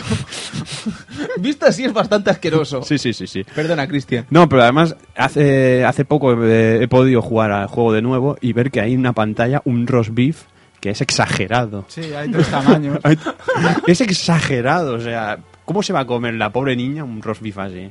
Bueno, depende de la vida que te hayan quitado, ¿no? Efectivamente. También. Bueno, eh, como decimos, eh, la pantalla 5 alternativa es curiosa porque es el, el muelle eh, Hmm. donde están los barcos y la pantalla 5 normal es el barco. Eh, si vamos por los muelles no hay boss. Directamente enlazamos con la pantalla 6, que la pantalla 6 es un boss rush con, con, cuatro, con cuatro enemigos, ¿no? que es el murciélago gigante, la medusa, la momia y el Frankenstein. Vemos a Shaft antes, ¿verdad? Eh, vemos a. Shaft como los invoca y después luchamos contra el propio Shaft. Que la verdad es que al principio el combate te se, te se hace un poco, un poco cuesta arriba, ¿no? Porque si no llegas a matar a los cuatro, volver a empezar eh, es jodido. Sí. Eh, evidentemente, si nos cargamos a los cuatro y nos mata Shaft, cuando volvemos a hacer el trozo normal, volveremos a luchar directamente contra Shaft. No tendremos que volver a matar a, los a los cuatro de antes. Cosa que se agradece bastante. Sí. Ya que si te ha costado matar a, a los cuatro normales, pues al menos que la próxima Sí. vez ya luche, ya empieces directamente contra Shaft. A lo que después, pues bueno, cuando acabamos con Shaft, volvemos a encontrar otra otra parte animada. Hmm. En este caso es como Drácula empieza a hablar con, con Annette y como le dice que Richter está tirando para allí, pero que lo típico, ¿no? Que va a morir Richter. Ujú. Y Annette pues se preocupa, evidentemente. Es Pero que, bueno. pobre Annette, ¿eh? Y ya... A ver, Luego nunca más vuelves a saber de ella. No, Es un poco como yo. Ahí voy, a hacer un spoiler aquí de No, no, que es muy grave. No hagas spoilers. Eh, y después ya pasamos a la pantalla 7, que para, evidentemente para mí es la más difícil, eh, es el Clock Tower. Eh, aquí es donde podemos liberar a Net, eh, dándole a la, a la- al, al- a la engranaje y lucharemos contra un vampiro, que mira, pues eh, contra un pájaro. Que tiene una llave. Que tiene la llave ahí y si le rompemos los huevos, pues le da comida. Pero Cuando decimos huevos nos referimos a huevos de A los verdad. huevos que ha puesto. el- Porque el es ovíparo y no nos referimos a unos A- a- genitales. a las Pone genitalias, huevos. sí. Y pone huevos. Eh, pues eso. Es que si le rompemos los huevos, ¿eh? es que... Joder, macho. Es que hay- no sonado por hay, que, hay que explicar todo. Eh, la- es, es la parte más difícil ya desde, desde, desde el, principio- desde el primer momento en el que tenemos que pasar el- ese, ese puente que se va derrum- derrumbando y nos Mm. van persiguiendo murciélagos. Y murciélagos con espada, ojo. Que eso es más gracioso. aún. ¿Cómo aguanta un murciélago una espada? Ahí lo tenemos. Venga. Y la verdad es que es bastante complicadete. Maneras de pasarlo, pues haciendo moonwalk. De Richter. ¿Cómo haciendo moonwalk? Puedes Oh. hacer un moonwalk, Oh. o sea, puedes andar de espaldas. Es el. Castlevania. Puedes Siempre puedes hacer un moonwalk. Pues haces el moonwalk y vas tirando hachas y cargártelo. Si no te se hace bastante cuesta arriba. O coges a, Mare- a María y empiezas a hacer el desliz por el suelo. Oye, el, deslizarse, el deslizarse ese por el suelo, voltereta, está bastante retarde, Pero ¿no? es que todo María está. O sea, es que tienes el deslizarse, tienes el doble salto. El doble salto es que le sienta a este juego como una pata... Claro, es que te lo hace todo más fácil. Claro. Rister, a ver, tiene. ¿Qué la- opinas de la voltereta, Cristian? La voltereta. ya está, gracias. Vale. Qué grande. eh, pues el, el boss de la pantalla 7, como estamos diciendo, es, es, es Shaft, es el fantasma de Shaft, que ataca con pues eh, pues con murciélagos con, y con los esqueletos de, de Wyvern, que es el primer el dragón ese que hemos visto antes, Hmm. Y con Behemoth, que es el, el de esto que nos iba persiguiendo por la segunda pantalla, ¿no? Vas atacando con eso. Que no hemos explicado que el Behemoth va corriendo tan rápido que cuando se choca con la pared se rompe la cabeza. Bueno, pues tan rápido no iba. Pues ya, pero Pero explícame tú cómo se rompe la cabeza entonces, amigo Eduardo. Ya, ya, ya, cosas, cosas de Castlevania. Eh, ya, y ya la, la pantalla 8 es ese, ese combate contra, contra Drácula y sus dos transformaciones. La verdad es que a mí el combate contra Drácula no, No me muy- parece bastante fácil, Sí. asequible, ¿no? Vamos a muy decir. asequible. Bueno, de hecho es lo que si hemos jugado a, Symphony of the Night es bastante parecido, esas dos transformaciones y tira para adelante.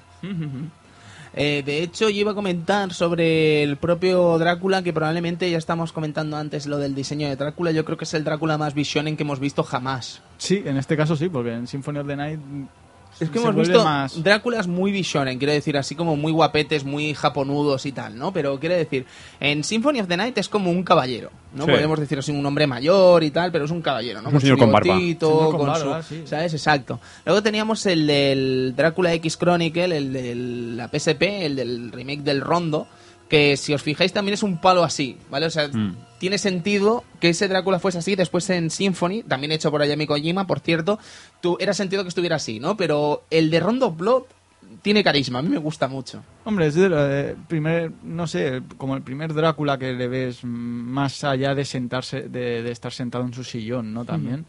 Y impresiona bastante. Sí, sí, impresiona sí. bastante. Esas escenas que sale él es que es impresionante. Me parece clave el momento de subir la torre, ¿eh? Es un momentum, ¿eh? Para mí.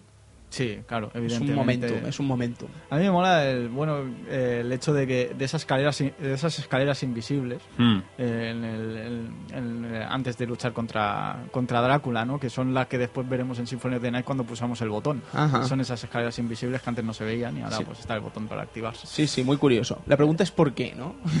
¿Por qué? Hombre, Eh, eh, en, en Super Castlevania 4, si mal no me acuerdo, también había otras escaleras invisibles, ¿no? Sí, pero claro, que, Sí. ¿por qué entonces? ¿Sabes? Que podríamos seguir preguntando por qué, ¿no? Pero que es muy curioso. Es una, es una marca mati- mítica de, Sí, de, de- de- con- de- de- de los Castlevania. del- sobre todo- de la, la entrada a Drácula. A Drácula siempre hay algo ahí invisible que está ahí. Eh, Y que de hecho incluso en el propio Symphony se mantiene en las dos partes, quiero decir, tanto en el castillo normal como en el invertido, como en la parte en la que llevamos a Richter. Efectivamente. Eh, como ya hemos dicho antes, teníamos los, los item crash, eh, que bueno, pues era con un arma secundaria poder a- hacer este, este poder.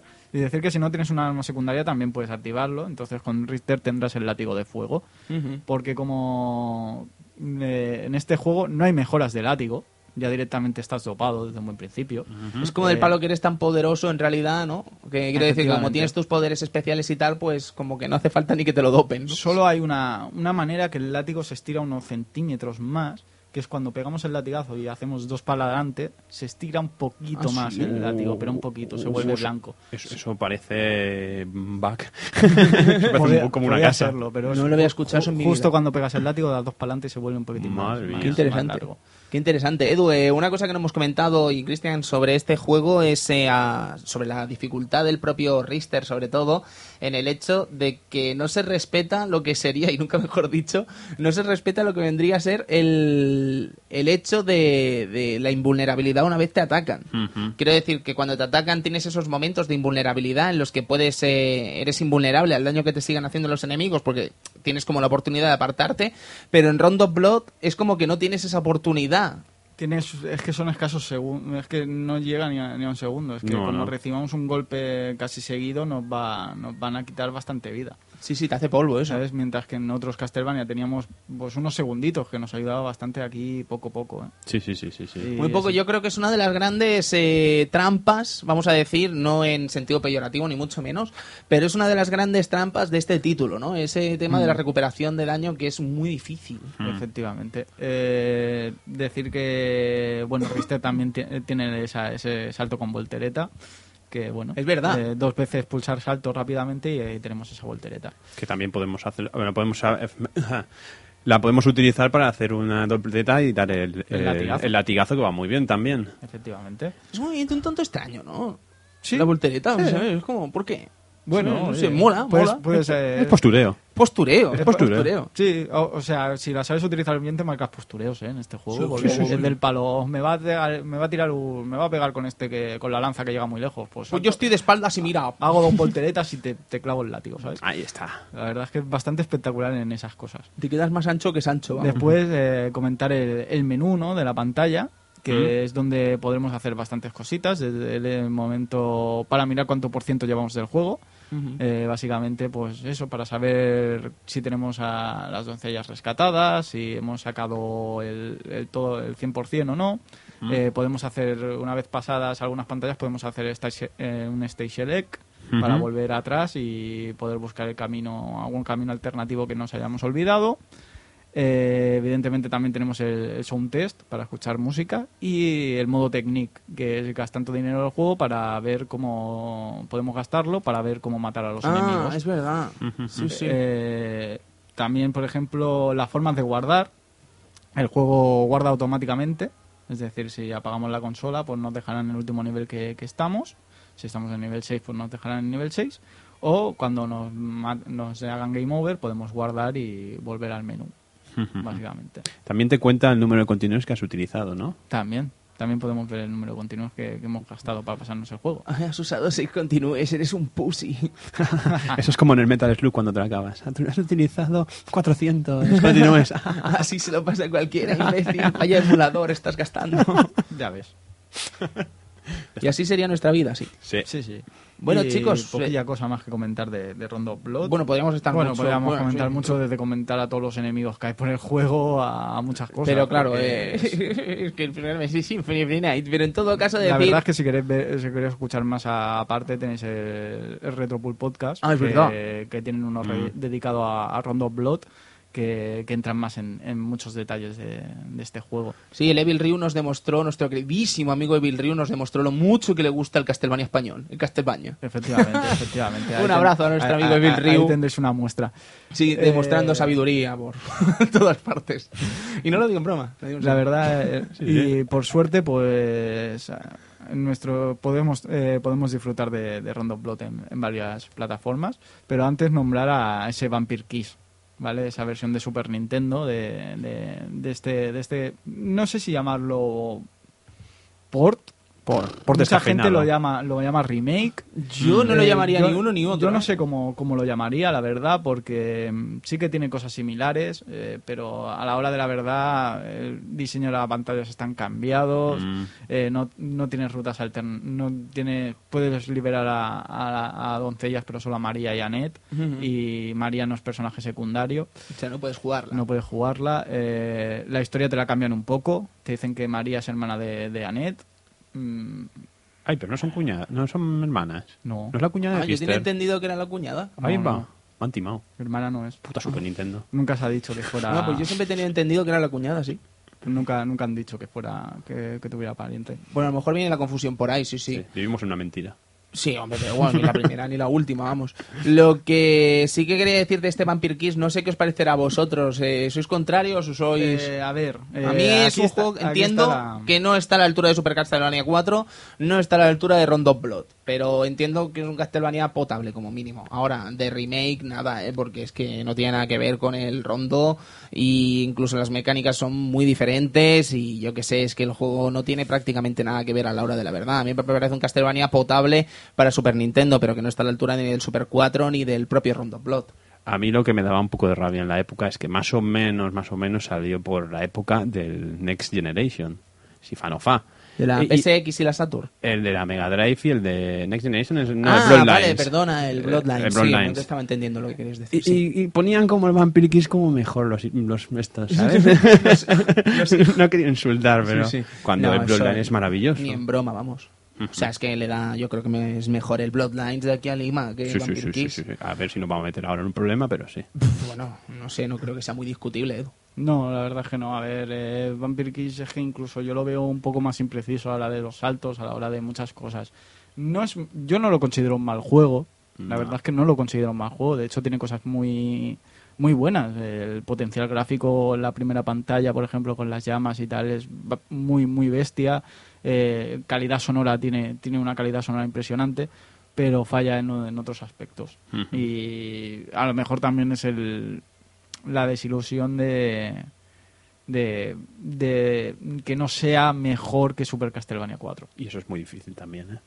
Es que son muy diferentes también Super Castlevania 4 a. Rondo of Blood. ¿Es Vampire Kiss el mejor nombre de un Castlevania?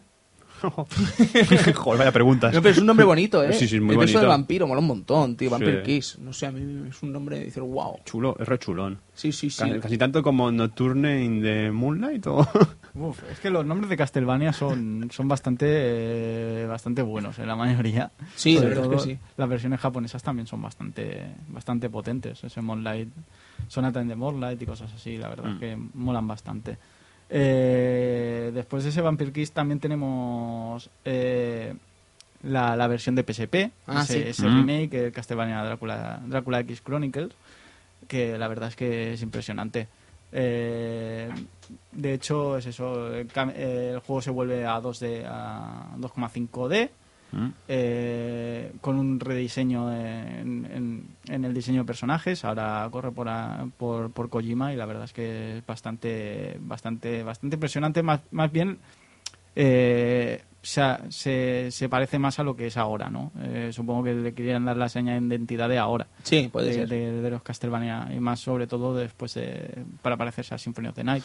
De hecho, incluso es un rediseño casi absoluto de todos los personajes, porque Sí, sí. el propio Richter no se parece en nada, aunque mola un montón, es un diseño espectacular, no se parece en nada al que conocimos en Symphony, y María tiene un diseño muy sí, diferente del que conocimos en Rondo Blood, que de hecho creo que le pega más este diseño que el del Rondo Blood para ser una... Efectivamente, Hunter. le- le- se parece bastante más.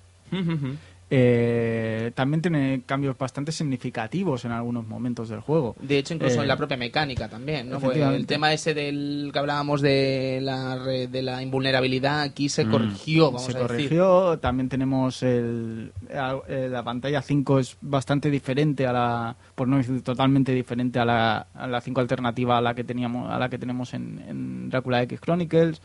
Eh, ahora rescatar a las, a, la- a las doncellas eh, sirve para algo, ya que hay zonas que no podremos pasar por bloques de hielo o bloques de, sangre y podremos ir rescatando a estas doncellas se nos da la posibilidad de poder romper esos bloques eh, cosas que antes no pues no servía para, para mucha cosa simplemente para tener más por ciento de juego. Incluso si no eh, si depende cómo lo hagamos mm, veremos cosas que no hemos visto antes en, en Rondo Blood como el hecho de, de ver a Ned transformada en vampiro y tenerla que matar. Anda, ¿y eso? por no liberarla o por haberte olvidado de, de liberar a las doncellas te obligan a, a Que repasarte te has olvidado de la parienta, tío. Qué fuerte. Hombre. Sí, sí.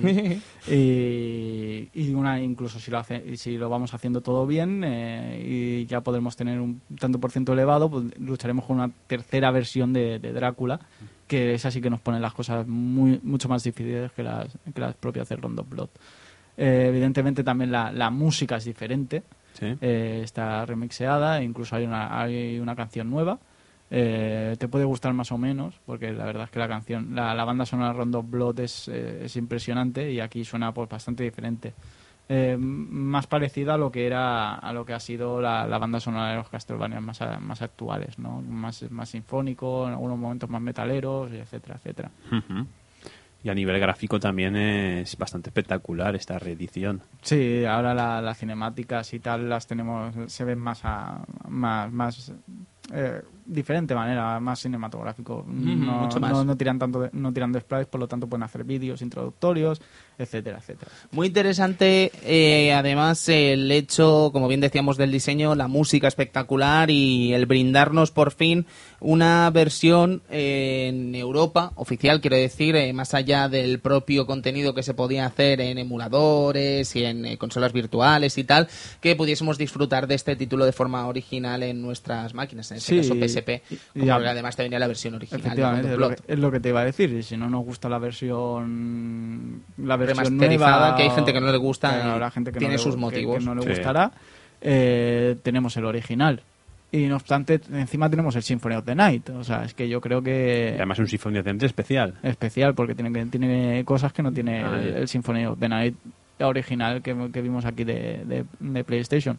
O sea que la verdad es que es bastante interesante eh, la opción de, de adquirir este Drácula X Chronicles y más al precio que tiene que estar ahora, que debe estar a 10 euros como mucho. Bueno, si lo encuentras, En supongo. modo... Eh, Está bien, Edu y Cristian, para encontrar aquí en España, quiero decir, está fácil. Está yo, fácil. yo creo que está fácil. sí, ¿eh? en los games yo he visto alguno de segunda Ah. mano. Y de segunda mano tiene que estar a 5 euros o, se- o 7 euros. ¿no? Buscadlo, pues estará baratito y creo que es una pieza que vale la pena tener en tu ludoteca. Yo creo que si tienes PSP es, Es un eh, básico. Es, un básico que tienes que tener, eh, al igual que Ghost and Goblins o juegos así que han salido reeditados en, en, en PSP.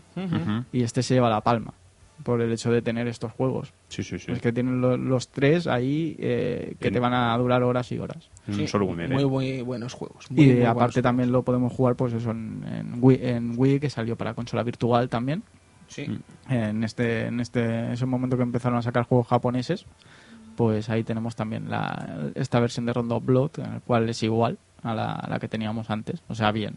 No, no, han, no le han puesto a 50 Hz ni ninguna tontería de estas. ¿Qué solían hacer? Sí. era- pero Yo como lo que iba a salió a 60 pues Sí. es lo único que hay. Claro, lo que iba a decir es eh, algo que comentaba Cristian al principio, que hasta cierto punto este juego podía parecer un juego como Fuker dentro de la franquicia Castlevania, pero es que, claro, estamos hablando de un juego que era muy difícil acceder a él en su momento, pero no por ello es menos interesante este juego. Quiero decir, es un juego que es sencillamente una de las piezas claves de la franquicia Castlevania, quizá uno de los puntos a tener en cuenta en cuanto al propio universo Castlevania y lo que vendría a ser el comienzo del, de ese nuevo comienzo, podríamos decir, ¿no? Nunca mejor dicho, que es Symphony of the Nights, y creo que es un Castlevania por el que todo el mundo debería pasar, de alguna Sí, u otra forma. Yo creo que tienes razón en que es un juego que la gente cuando habla de Castlevania siempre te lo nombra. Eh, es un juego, pues sí, digámosle Fuker, pero claro, tiene es que puede tener ese aura. Sí, es sí. decir, es un juego que en su época casi nadie pudo jugar. O Ujú. muy poca gente,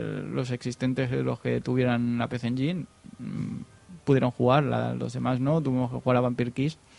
Y aquí se, es que el juego, aparte, se lo merece. Quiero decir, no es un juego Fuker y que después sea malo, como es el caso de Shinbutoden. Era un juego de Dragon Ball Fuker y después el juego resultaba que era malo. Pero en este caso no. En este caso es un buen juego. Uno de los mejores Castlevania clásicos que hay. Como casi todo lo de PC Engine de Fuker también. Hay que decirlo. No, no, pues tela, ¿sabes? Que podríamos empezar y no veas. Sí, sí, sí. Grandísimos juegos, ni más Pero ni menos. yo Pero lo que este digo- rondo, si te gusta Castlevania, tienes que pasar por él. Yo creo que es eso, que es uno de los mejores Castlevania clásicos. Para mi gusto, sí, para mí me gusta, me sigue gustando más Super Castlevania 4, Mm. pero bueno, eso ya son, son opiniones personales. Son gustos. Eh, lo vi, no sé, eh, son diferentes también. Pero es eso, es- para mí es uno de los mejores Castlevania clásicos que hay, pocos por encima. Muy pocos por encima, incluso a nivel sonoro, ¿no? Que estábamos Sí, comentando es también. que el- quizá lo- estos Castlevania menos conocidos, que son los que hemos podido jugar después eh, gracias a los Chronicles, que son ese de, de X68000 Mm. y ese Rondo Blood, son juegos que, que son muy buenos y que por desgracia no, no podemos jugar ahí. Tienen, tienen, tienen ese aura Fuker, pero es que pueden, pueden tenerlo. Es que Perfectamente. son juegos muy grandes. Y además hoy en día son accesibles. Bueno, en el caso de The Play 1 te vas a gastar tu dinerito, pero... Sí, pero bueno, dentro de lo que cabe no son Symphony of the Night a la hora de comprarlo tampoco. Ay, No, ni mucho menos, ni mucho o sea, menos. yo son dos juegos que, que, que, que recomendaría que jugaran la gente que no ha podido disfrutar de, de estos dos Castlevania, porque la verdad es que merece mucho la pena. Sí, sí, sí. sí. Oye, no hemos hablado de la introducción de este juego que está en perfecto alemán. Efectivamente. Yo lo he dicho antes en plan broma. Ah, Sí, pues no me había caído, no alemán. me caído. Sí, sí, claro. está- Perfectamente, está, perfecto en alemán. alemán con subtítulos ahí. Muy, bien, muy Dai, bien. dai, vampiren, dai.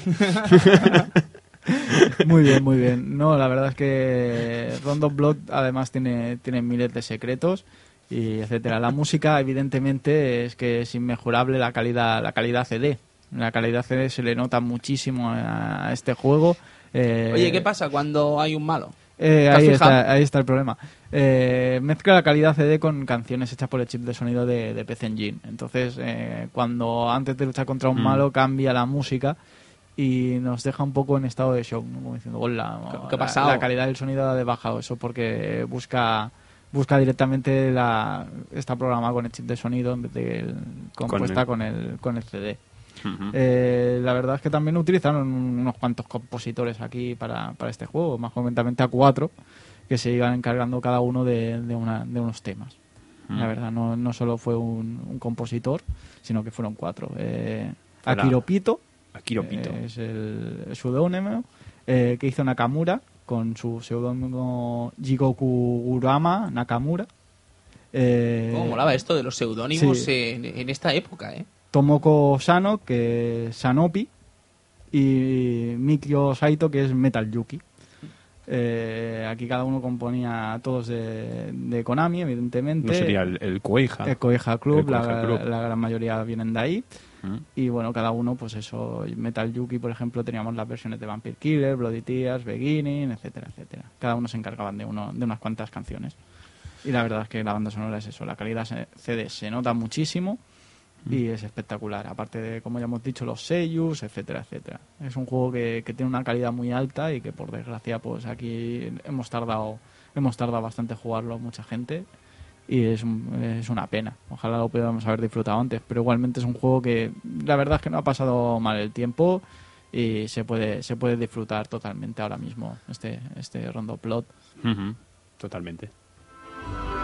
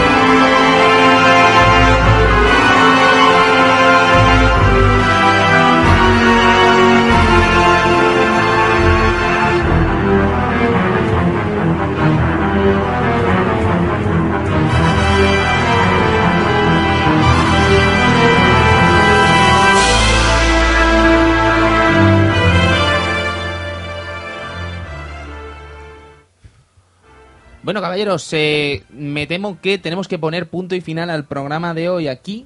Eh, con este Rondo Blood y con lo que hemos hablado de Castlevania 3 y con el origen de lo que vendría a ser la historia de Alucard, pero la semana que viene os esperamos con lo mejorcito. Y cuando digo la semana que viene quiero decir en siete días, el miércoles que viene, os esperamos con lo mejorcito de hoy, quiero decir eh, de esta de este programa que es Symphony of the Night, con todos los secretos, con todo lo que fue este grandísimo título y con algunas cosas interesantes. Y espero que con algún invitado que podamos engañar para que venga aquí al programa y que bueno que nos ayude a, a- a destripar y a desnudar este grandísimo juego que es uno de los más grandes que se han hecho jamás en PlayStation 1.